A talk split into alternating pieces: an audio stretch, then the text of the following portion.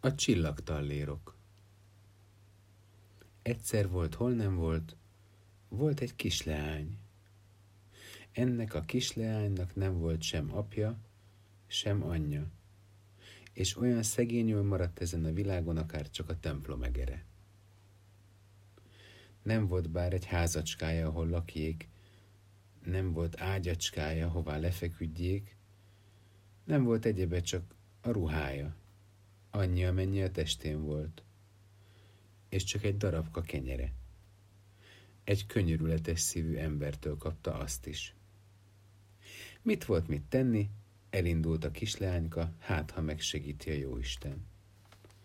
Amint ment, mendegélt a réten, szembe jő vele egy szegény ember, s kérdi, kéri könyörögve.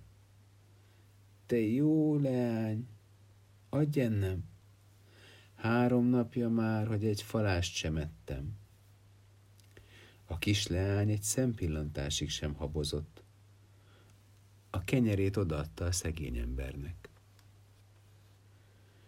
Áldjon meg az Isten, hálálkodott a szegény ember, és ment tovább. Ment, ment a kislány is, s ím szembe jő vele egy gyermek. Sír, rí keservesen, s könyörögve kéri. Adj nekem valamit, amivel befödjem a fejemet, mert úgy fázik a fejem. A kis leányka szó nélkül odaadta neki a kalapját, és ment tovább, mendegélt, és ahogy így ment, ismét szembe jő vele egy gyermek, akinek a testén egyetlen szál ruha sem volt. Nem is várta, hogy kérjen. Neki adta a kabátocskáját. Aztán beért az erdőbe. Éppen esteledett, alkonyodott, hát jő szembe vele egy gyermek, és kérte, hogy adja neki az ingecskéjét, mert különben megveszi az Isten hidege. Gondolta magában a kisleány, úgy is sötét van. Nem lát senki, ha odaadom az ingecskémet. És oda is adta. Most már ugyan csak ugyan semmilyen nem volt. Így állt, áldogált egy helyben.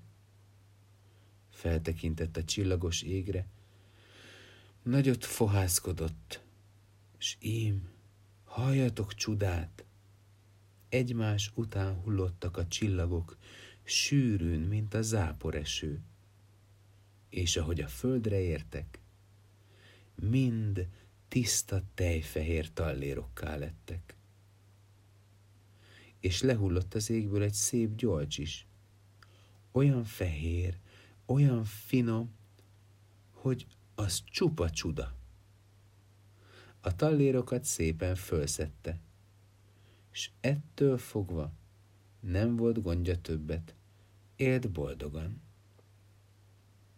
Holnap után a kislány legyen a ti vendégetek.